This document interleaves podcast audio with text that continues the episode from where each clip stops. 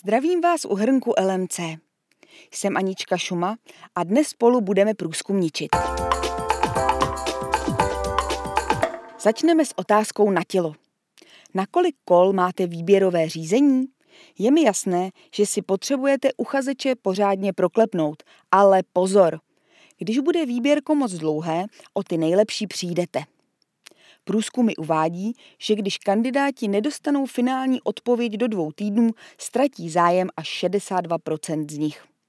A pokud se odpověď protáhne na tři týdny, zavrhne nabídku 77%. Jak to vyřešit? Jednoduše. Když se vám někdo líbí, dejte mu vědět co nejdřív. A to neplatí jen pro nábor. Víte, že když se na otevřenou pozici hlásí zájemce zevnitř firmy a vy ho nepřijmete, brzy poté odejde? Už to, že o pozici žádal, totiž obvykle ukazuje na ztrátu motivace a potřebu změny. Takže než začnete hledat posilu zvenčí, zvažte, jestli opravdu nedat příležitost někomu z firmy. Zajímavé je, že pokud se na otevřené místo hlásí z firmy víc lidí a vy jednoho z nich přijmete, tak ostatní zas takovou chuť odejít nemají.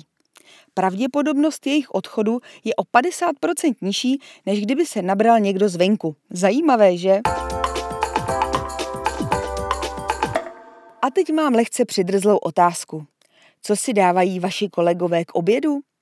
Vědci z Massachusetts univerzity zjistili, že máme tendenci zrcadlit výběr jídla spolupracovníků, pokud s nimi jíme pravidelně. Skvělá zpráva ale je, že se prý s nás necháme zvyklat na něco zdravého, než naopak.